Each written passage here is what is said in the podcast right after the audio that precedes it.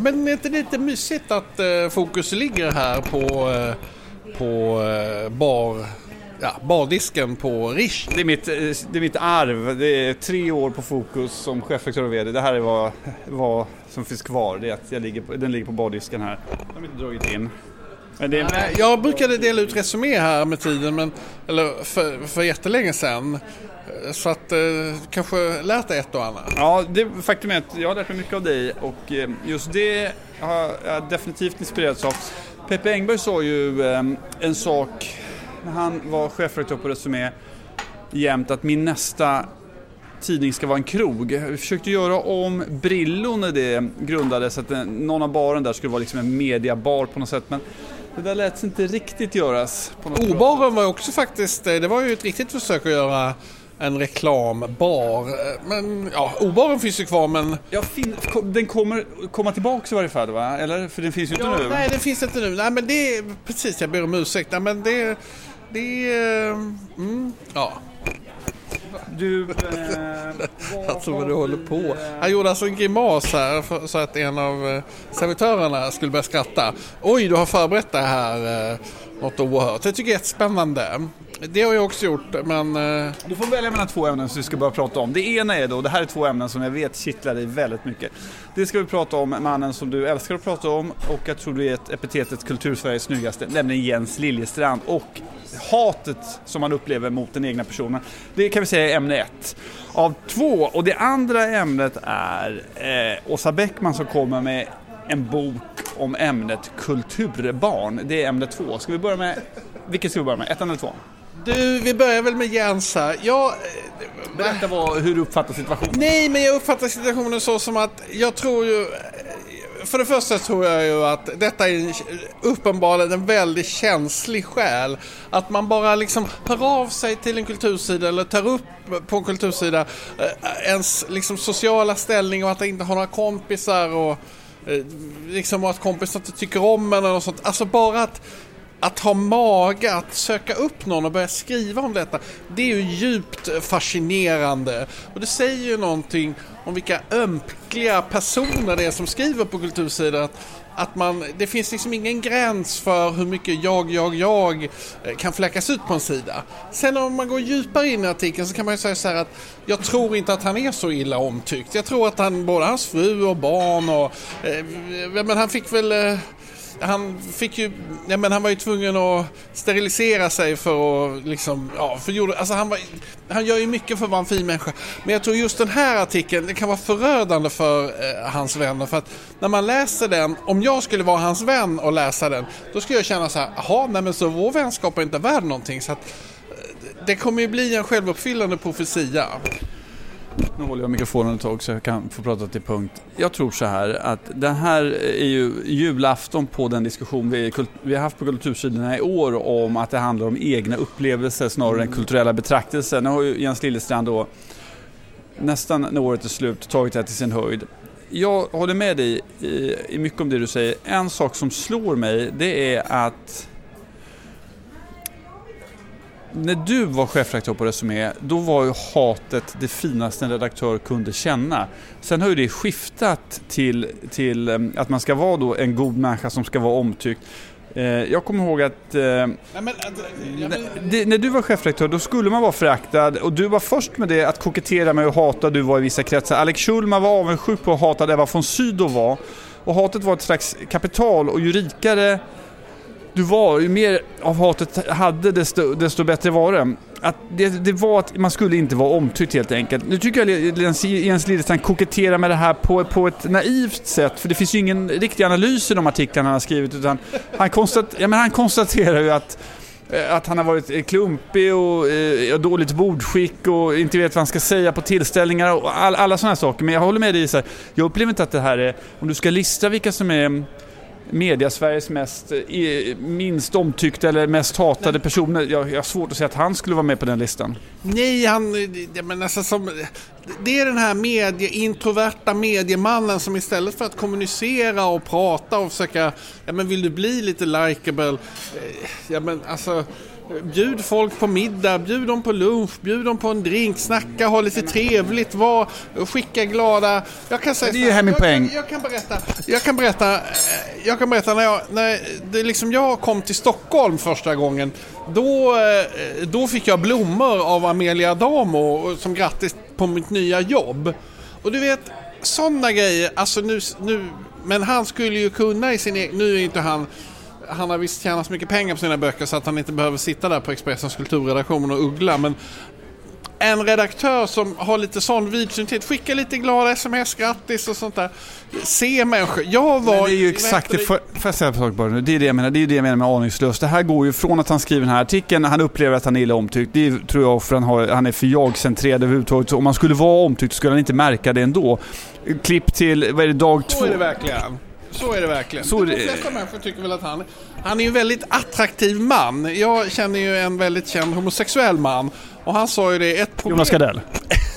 Jag nämner inga namn. Det är Jonas Gardell. Han sa ju att, eh, att eh, Jens Liljestrand är så snygg så att eh, han, det liksom, han var liksom väldigt vad heter det? Ja, han var väldigt fysiskt attraherad av honom och jag kan ju verkligen känna... Säger alltså Jonas Gardell? Säger en, en, känd person som jag pratar med. Och jag kan känna igen det. Jag kan förstå att man... Alltså han ser ju väldigt manlig och bra ut. Alltså han har ett väldigt... Alltså, dina homoerotiska fantasier om Jens Liljestrand, kan vi bara... kan vi hålla dem? Jag, jag men kan du... Kan vi... Snygga människor blir ju oftast oförtjänt mycket omtyckta. Ja, men här, han är ju extrem. Han är ju exempellöst framgångsrik med böckerna han har skrivit som du säger som både belönats som också har... Som är väldigt bra och fått fina priser. Men jag tycker också så här. Han skulle inte märka helt enkelt om han var omtyckt för att han är så självupptagen. Ja, Sen tycker jag klipp två i det här, dag två, först kommer den här artikeln, jag är inte omtyckt. Då tänker jag så här, shit nu ska han skriva någonting som är insiktsfullt på riktigt. Tyckte han bara eh, krusade ytan. Två, så eh, hämtar han då hjälp från utmärkta Björn Hedensjö. Du minns Björn Hedensjö? Absolut, absolut. Han var på Dagens Media nu och på Resumé. Eh, på Dagens Media, jag har inget minne av det. Nej, men det var han. någon slags IT-kille på, eh, på DN. Nej, han var, han var eh, chefredaktör för DN.se, men det kanske är definition av IT-kille i din värld. Men sen så, så tar han hjälp av honom då. Det går liksom lite för snabbt. Det, och, så ska, och så kommer Björn Hedensjö med de här tipsen hur man ska göra. Och det är klart, det är ju, det är ju intressanta tips, men, men det, det gick ju det här programmet som vi pratade om på SVT som handlar om ensamma människor. Det handlar ju lite om samma sak, ensamma eller illa omtyckta, vad man säger. Omtyckt, fruktad men absolut inte eh, att man ska stå likgiltig inför någon. Men däremot tror jag, vem är Mediasveriges minst omtyckta person? Man får inte säga sig själv. Eh, Stina Oskarsson skulle jag säga. Det är ett intressant namn. Det skulle det kunna vara. Varför då? Nej, men alltså det är någonting med henne. Det är väldigt tokiga eh, åsikter. Väldigt eh, speciell uppsyn om man säger så. Alltså det här nej men att hon, hon är ju väldigt mager. Man blir ju, alltså, man blir ju lite rädd när man ser henne. Alltså det är ju liksom... Skulle också kunna hävda att hon är väldigt modig å andra sidan. Ja, jag vet inte. Jag, det, det är liksom... Nej men alltså hon blev ju tvångsvårdad och var emot detta. Jag tycker det som... Eh, det som Nalin Pekul, eh, eller Nalin Baxi heter hon. Jag vet inte om hon har skilt sig. Jag har funderat mycket på det. Säg Nalin, hon är ett förnamn. Nalin ett förnamn. Hon skrev om detta i Fokus, eller var det i... No. Ja. Nej men det tycker jag var väldigt intressant. Jag tycker ju på det sättet, alltså det är, hon, det är kombinationen mellan hennes uppenbarelse och hennes eh, skrämmande åsikter som ibland är väldigt eh, intressanta och ibland verkar helt sinnessjuka. Alltså... Men håller vi Nalin då, skulle, skulle, håller Nalin, hon skulle kunna vara en av Mediesveriges mest omtyckta personer? Nalin, absolut det skulle jag vilja säga. Jag eh, jag misstänker att hon vill bli ny partiledare för Socialdemokraterna och jag tror att hon skulle göra det på ett fantastiskt... Vänta, förlåt. Eh, nu är du socialdemokrat med insyn i det här partiet. Det är ju inte jag, men vad är det som får dig att säga den meningen? Jag tror det är precis tvärtom faktiskt. Nej, jag tror att eh, hon eh, har... Nej, men hon har... Skulle kunna... Alltså... Nej, men hon... Hon skulle kunna... Sam, hon, jag tycker hon har klarat det här Eh, åsiktsläget som befinner sig nu på många plan på ett väldigt bra sätt och väldigt trovärdigt. Jag tror ju... Nej, men Socialdemokraterna har ju traditionellt sett haft väldigt stora invandrargrupper eh, som har röstat på dem och nu tror jag att man är väldigt osäker på eh, vart vinden blåser i det här läget och då vore hon en perfekt partiledare. Det vore hon, men vet du vad jag tror? Jag tror inte hon är socialdemokrat längre och dessutom tror jag att hon har ju lämnat alla plattformar och jobbar som inom vården nu eh, igen så jag tror inte att det är... det Ser du är- vem som står där? Där står en jävla Bosse hjälte Rönnberg. på två ben. Bosse Rönnberg? Va? Det var inte igår man såg honom. Det var inte igår man såg honom. Nej, Ja, han ser fortfarande fräsch ut.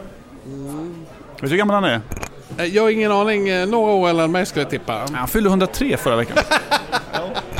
Han Det var har, faktiskt det bästa skämtet på länge i podden. han har sovit i formalin. Nu- Jag tror han närmar sig oss. Nu kommer han. Tjena Bosse- Moss, tjena Moss, vi håller på att podda här. Bosse Rönnberg. Hej! Stjärnjournalister. Precis, precis. Stjärnjournalister. Säger alltså Bosse Rönnberg. Numera författare bägge två. Absolut. Men det har varit länge. Jag har här. Men jag, jag, jag, Viggo, jag var chef, eh, chefredaktör på att säga, eh, författare innan du var det. Nu, Nej, det tror jag inte att du var. Rödboken, kom du före den eller? Har inget minne av det? Bosse, vem ska du äta lunch med? Jag ska äta något med Christian Fricke. Fricke. Hälsa så mycket. Det är bra med oss. Vi poddar klart så kommer vi säga hej sen. Jag var, jag var på Filippinerna, jag är ledsen. Säger alltså Bosse Rönnberg med hänvisning till releasen av roman 4 på Candy Olsson i Gamla stan 18 augusti i år. Du, då har vi en annan sak. Vi lämnar, alltså, fan, jag vill bara säga jag är väldigt trött på Jens nu. Jag orkar inte prata mer om honom. Vi har, jag tycker vi ska ha sån här bojkott Jo, men förlåt, det intressanta är med dig, det är ju, eh, du, du följer ju inte för det första dina egna regler. Om du slutar prata om Jens Lillesen, då är det ingen annan som pratar om honom, av dig och mig. Så bestäm dig för det. Det är som ett barn som vill ha tusen spänn för att inte äta godis på ett år. Det är vad du är. Och ditt godis, vet du vad det är? Jens Liljestrand. Jag ser fram emot en tusenlapp av dig här vid årets slut. Nej, vi har nästa års slut. Du ska ju inte få den nu naturligtvis. Okej, begreppet Fimbulvinter. Vet du vad det är? Fimbulvinter. Fimbulvinter. Det kan vara att jag uttalar det totalt fel. Ingen aning, låter jättekonstigt. Ett gammalt ord som har fått renässans tack vare, apropå just fokus, Susanna Popovas artikel på Svenska Dagbladets ledarsida. Fimbulvinter kommer från den nordiska mytologin och det är en vinter som varar i tre år. Det är alltså definitionen på ett helvete. Och ordet använder Susanna, sym, eh, Susanna Symposia, Susanna Popova för att symbolisera lågkonjunkturen, skjutningar, krigen etc. Och enligt då vår poddsyster som även kallade Greta Thunberg för Tjej-Hitler häromsistens, så står människan ut tack vare hennes recept då. Gudfadern, man ska se om alla filmerna. Eh, jag kan inte säga alltihopa, men man ska inte gå på Dramaten, undvika Dagens Nyheter, se eh, Reservation Dogs, man ska äta varm choklad med pyttesmå marshmallows, läsa Knausgårds Min Kamp 1-6 och så ska man köpa det gröna doftljuset från Singular Society grundat av Erik Zetterberg. Ni vet om det va? Erik Ja, ja, ja, ja. Vigge Zetterberg, Lottie Knutsson, Ronja Rövardotters kusin. Oj, vilken... Eh, ja. Detta är alltså en klassisk överklasslista på hur man ska överleva en tuff period och enligt min favorit ska jag säga, Victor Malm på Expressen så har han räknat ut totalkostnaden för detta räddningspaket. Det blir strax under 2000 kronor. Jag tror det blev 100, 1796 kronor. Några av de här tipsen är rätt bra. Vad är dina tips till den som vill överleva en tuff period? Mina tips är att man ska inte följa tips, man ska inte ha några principer utan man ska försöka leva så organiskt som möjligt. Man ska försöka kanske ha vissa grundvärderingar som man kan på något sätt luta sig mot. Men ju färre principer man har och desto färre konstiga råd, desto mer tänker man själv. Man ska utveckla sitt eget eh, tänkande och eh, det tror jag väldigt mycket på. Eh, Så att eh, jag är helt eh, mot sådana här listor. Jag liksom... Nej men jag, beg- jag begriper det inte riktigt. Jag tycker det känns... nej, jag... Men det tyvärr, tyvärr, jag måste... Det, det liksom, jag, jag försökte läsa, jag begrep... Jag, jag, kan inte förstå det. Jag tänker så här, ju mer... Och det, det, det kan man återknyta till relationer. Alltså, man tänker så här, ja men jag är intresserad av att ha en relation med en person. Då måste man liksom försöka förhålla sig organiskt till den personen. När du säger ordet organiskt, eh, har du några exempel på hur du själv har utvecklats på det sättet? Nej, det kan jag väl inte säga sådär direkt. Jag tror att... Jo, men jag tror så här att man försöker fokusera... Det brukar jag säga till... Det är att man tänker på uppgiften eh, och det försöker jag... Ja, var, det, jag har inte eh, tänkt så mycket på det här. Eh, Men du vill inte ge några tips i varje fall? Nej, alltså försök vara i, i nuet. Det, det tror jag är den... eh, Det är, Alltså det är inget samtidigt- bröllopstal det här, det är en podd. Försök att vara i nuet. Vad är det för idiotråd att ge? Somna inte osams, det är på samma nivå. Jag somnar inte osams är ett, kan vara ett av de bästa råden som jag varit med om.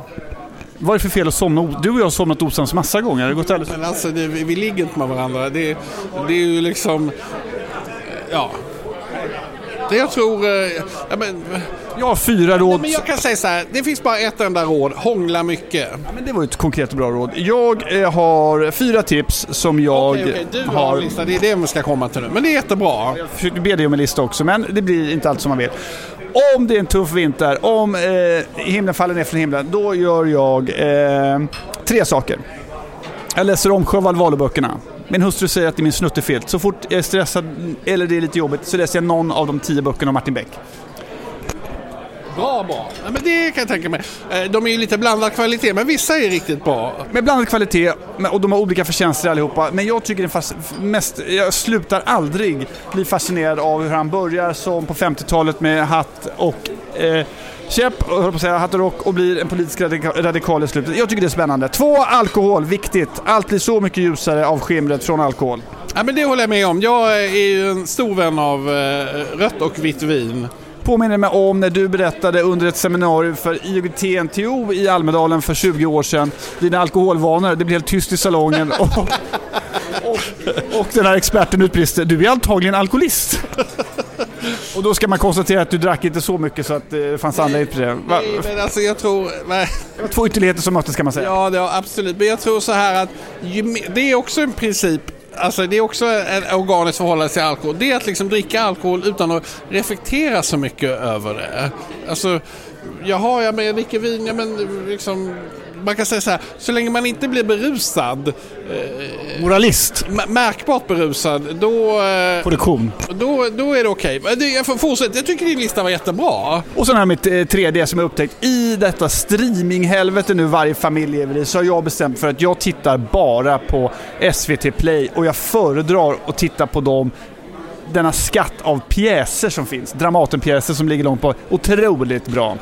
Ja, men det är ett jättebra råd. Jag, eh, då visade det sig att jag har en princip till och det är att jag handlar alla mina kläder på Hennes Mauritz. Det sparar jag också jättemycket tid på. Ja, det var det. Bra, ska vi... Kulturbarn. Vi står alltså inför... Vi står alltså inför... Men eh, Rönnberg får vi räkna bort. Vi står alltså inför situationen att Åsa Bäckman släpper en bok om kulturbarn och det kommer vara att öppna portarna till en massa personer som vill berätta hur det har varit. Först kommer ju eh, Myrdals brev här och sen kommer den här boken som heter Kulturbarn. Det kommer bli vårens samtalsrum tror jag. Konstnärligt medberoende är termen. Påminn mig en gång. Du sa en gång, och jag har sagt tidigare här också, som jag tycker är så otroligt. Jag skrev om det i Ministerns kärlekshistoria också. Citat Viggo Kavling. Det finaste man kan ge sina barn är, slut citat, problem. Kulturellt medberoende. Ja, vilket eh, härligt... Eh... Oj, jag fick tillbaka mikrofonen nu här. Eh, att bara, att... Vilka är de mest kulturella medberoende i Sverige då? Vilka kommer att säga att hon vet inte vad hon talar om eller hon vet vad hon talar om? Vilka känner sig ja, utpekade här, ansatta? Du... Nej, men det, alltså det tråkiga med den här boken eh, känner jag direkt, det är ju liksom lite grann... Det är ju de, det är precis som... Det kulturbarn är ju lite som med adeln. Man känner så här, ja men varför har de fått den här eh, fantastiska historien och inte jag? Det är ju samma med adeln. Varför har de fått en, ett jävla hus på, i Gamla stan där de kan sitta och kuckelikua? Det, det föder liksom avundsjuka i. Namn Viggo, vi vill ha namn. Vilka är de personerna? Ingmar Bergmans barn har vi pratat om. De skulle ju kunna träda fram här och tycka att livet var pest. Eh, Jonas Gardell har du nämnt här tidigare. Hans Han är väl inget kulturbarn eh, direkt? Yes. Hans barn kanske kommer Ja, att det är bli. de naturligtvis jag menar. Jag- Ja... Nej men alltså Jan Myrdal är väl det ultima... eh, Men från Babben. Vem? Vadde. André Walden, kommer han hit? Äter han lunch på Rish idag? Oj, oj, oj. Helvete. Jag kände nästan, jag lyssnade på hans podcast. eh, Jag må, tyvärr, tyvärr eh, blir det inget beroende där. Du, jag vet inte, är det... Ska vi inte, kan vi inte återkomma när vi har läst boken? Jo, apropå det så jag tog ju upp en bok eh, som jag är väldigt förtjust i, Lyra Ekströms Moral här, som jag tyckte skulle vunnit Augustpriset. Jag har börjat läsa det. här, Då sa du till mig så att jag var tråkig som, eh, lika tråkig som D-kultur och häcklade mig som tusan. Nu ringde du mig, eller pratade vi vid igår, och då var det lite annorlunda när du själv hade läst boken. Vad tycker du om moral? Nej men jag måste säga den är ju liksom kittlande på det sättet att man känner att den är så totalt hudlös. Eh, nej men hon inleder en relation med sin lärare och han verkar liksom eh, vad ska jag säga, som en sympatisk Jean-Claude. Alltså hon på något sätt, hon tycker inte om honom men hon, Ett spännande citat, en sympatisk Jean-Claude. Ja, men hon tycker liksom ändå, eh, verkar ändå gilla att ligga med honom och så ser det som massa fruktansvärt eh, pikanta detaljer som man på något sätt, Men den är inte kladdig, eller hur? ah, till viss del är det ju lite klass. Alltså det är ju som, det är ju sån, alltså, läst kladdiga böcker. nej men alltså, jag kan, alltså den har ju en, eh, Stoppa pressarna är ju lite kladdig. Du vet ju inte du vad det är, men många lyssnare eh, vet vad detta är. Och den här är ju... Den har ett annat språk än Stoppa pressarna, men i grunden så får man ju veta samma sak som i Stoppa pressarna. Och det är ju eh, kittlande så att säga. Är likheten också att bägge två är fiktivt? Ja, det är, det, man kan säga bägge två är ju på ett sätt absurda. Och jag, jag tycker ju liksom... Ja, man kan väl säga om, någon, om man vill bli illa omtyckt för att knyta an till det första ämnet så är ju den metod som används i moral eh, perfekt. Att man hänger ut alla människor i ens närhet och bara belyser deras eh, dåliga, eller till 90% lyfter fram deras dåliga sidor. Eh, Det är ju väldigt, det är fascinerande och kittlande. Jag tror, eh, Du har uppfattningen att moral är självupplevd. min, min uppfattning är att den är extremt eh, självupplevd. Har du läst klart den? Jag har inte läst klart den men jag tycker min upplevelse är det. Har, jag har inte så mycket kvar men det kanske ändrar sig Nej, på... nej, nej, det, kommer inte, det var inte så jag menar. Och min fråga till dig då är, vem tror du att, vem är professorn som Lyra, hon heter ju inte Ekström, nej hon heter ju något annat. Lyra säger hon kan också vara ett förnamn numera. Hon kommer, inte, hon kommer vara kvar i offentligheten. Lyra, vem är det hon har haft en affär med? Du, jag har ingen aning. Jag, alltså, det, det är ju... Eh, mitt intresse för Kant och Hegel och Schopenhauer och Heidegger, det, är ju lite, det, det inskränker sig att eh, stå och prata med Sven-Olof Wallenstein på eh, någon vernissage. Så att jag har... Eller Ann Heberlein kan också ibland, när man pratar med henne och hon har druckit lite vin, komma i långa tirader om sådana här eh, personer. Eh, Och då gäller det att försöka suga upp lite. Eh, Hon verkar ju liksom, hon verkar ju, det är ju det enda som inte är med i boken, är ju de här de intellektuella arrangemangen som föregår de sexuella eskapaderna. Eh, nej men den, jag, Förlåtande volym också, eller hur? ja, nej men precis, den är, det går liksom, den är lite trivsam. Eh, ska jag berätta, avsluta med något? Du vill, det som jag ville berätta om har ju inte kommit med alls. Du brukar inte vara rädd för att prata, så varsågod. Nej, men alltså tiden... eh, Det det är ju inte mycket tid kvar. Jag ska bara säga att eh, för era lyssnare då så var ju jag på den här eventet Ja. Årets affärskrog. Kan inte du ställa lite frågor så kommer jag igång? Du har varit på Årets affärskrog som delas ut av det i Weekend, där vår gamla arbetskamrat Maria Lindholm är ansvarig redaktör nu. Vem vann? Det gjorde då Sture Hof och eh, det, det, var ju... eh, Var det rätt vinnare? Ja, utifrån... eh, Det var en som tyckte det. Det var PG Nilsson, ägare av den här koncernen. Och han har ju börjat ha en lite märklig mediestrategi. För att eh, han var ju då på själva eventet, då eh, skrek alla PG, PG, kom upp på scenen. Men då vägrade han gå upp. Och istället så fick då Matilda gå upp och hon var jätteglad. dotter. Eh, Dotter och, och Thomas Mårtensson och några stycken till. Ja, men det var liksom lite fint sådär. Men det var ju väldigt konstigt att ändå han som har startat och lyft upp Sturehof inte liksom gick upp där. Sen efter det så eh, tyvärr då så tog ju spriten slut på eh, Nationalmuseum och då var det ju många, inklusive mig och eh, Gabriel Mellqvist och typ alla andra som var på eventet som gick då upp till Sturehof och då hoppas man ju på en gratisöl eller två men där fick man se sig Ja, det blev ingenting med det. Sen så efter ett tag då så visade så kom upp information då om att eh, PG och, och, Matilda och alla de här fina människorna satt uppe i de här så kallade salongerna. Så att då smög man sig upp där och hoppades på ett glas eh, gratisvin. Men eh, inte heller där blev det gratisvin. Men, men med tiden då så eh, så reste sig PG upp och höll eh, ett, liksom ett tal för, för sin egen eh, krets. Men då var ju även Dagens Industri och Göran Johansson och eh, de var ju där ändå. Och det som var så intressant med talet, där kom ju det var ju ingen stor människa som höll ett tal för att han var ju oerhört besviken på att han inte hade fått priset tidigare.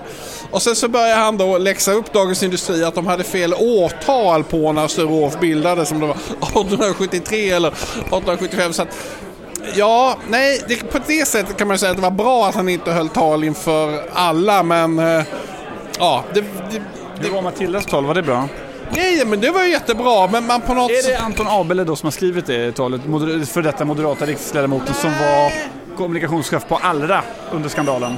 Du, jag vet faktiskt inte vem som har skrivit. Jag tror eh, det här var ju liksom från hjärtat, men det är ju liksom Eh, det var nästan som en reklamare som höll tal. Alltså det var ju liksom, även i, i den stunden där de blev som mest belönade borde, liksom, så var det ändå någon slags eh, bitterhet som kom upp. Det var ju liksom lite konstigt. Eh.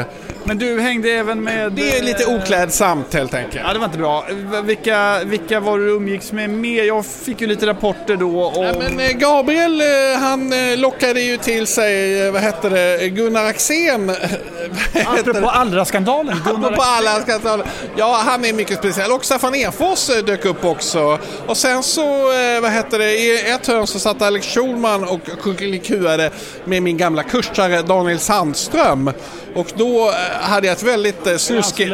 Nej. Hans förläggare, ja. Och då hade jag ett väldigt snuskigt skämt där. Eh, som, man kan säga sådana skämt uppstår bara under viss berusning. Låt höra. Nej, men jag frågade då eh, Daniel Sandström, vår lärare på litteraturvetenskapen, vilken kvinna låg han med av eleverna? Apropå, apropå moral. Apropå moral. Vad var det då? Nej, men det, det kan jag tyvärr inte berätta. Ge en ledtråd. Nej, men jag, jag, sa till Daniel Sandström att det var väldigt kul med den klassen för att det blev eh, en 6-7 författare i klassen. Eh, alltså som var i den gruppen som var. Och det, vilka var det som, vilka författare har vi Ja, men, men, eh, det tror jag att de som är litteraturvänner på Dagens Nyheters kultursida och andra sådana tidningar alla är ju inte jätteframgångsrika författare men... Kulturellt medberoende allihopa allihopa kulturellt medberoende. Du, nu har jag fått berätta detta och eh, då känner jag mig, det är som en befrielse. Ska vi titta på menyn här då, vad vi ska äta? Alltså, lax, potatis och fänkålssoppa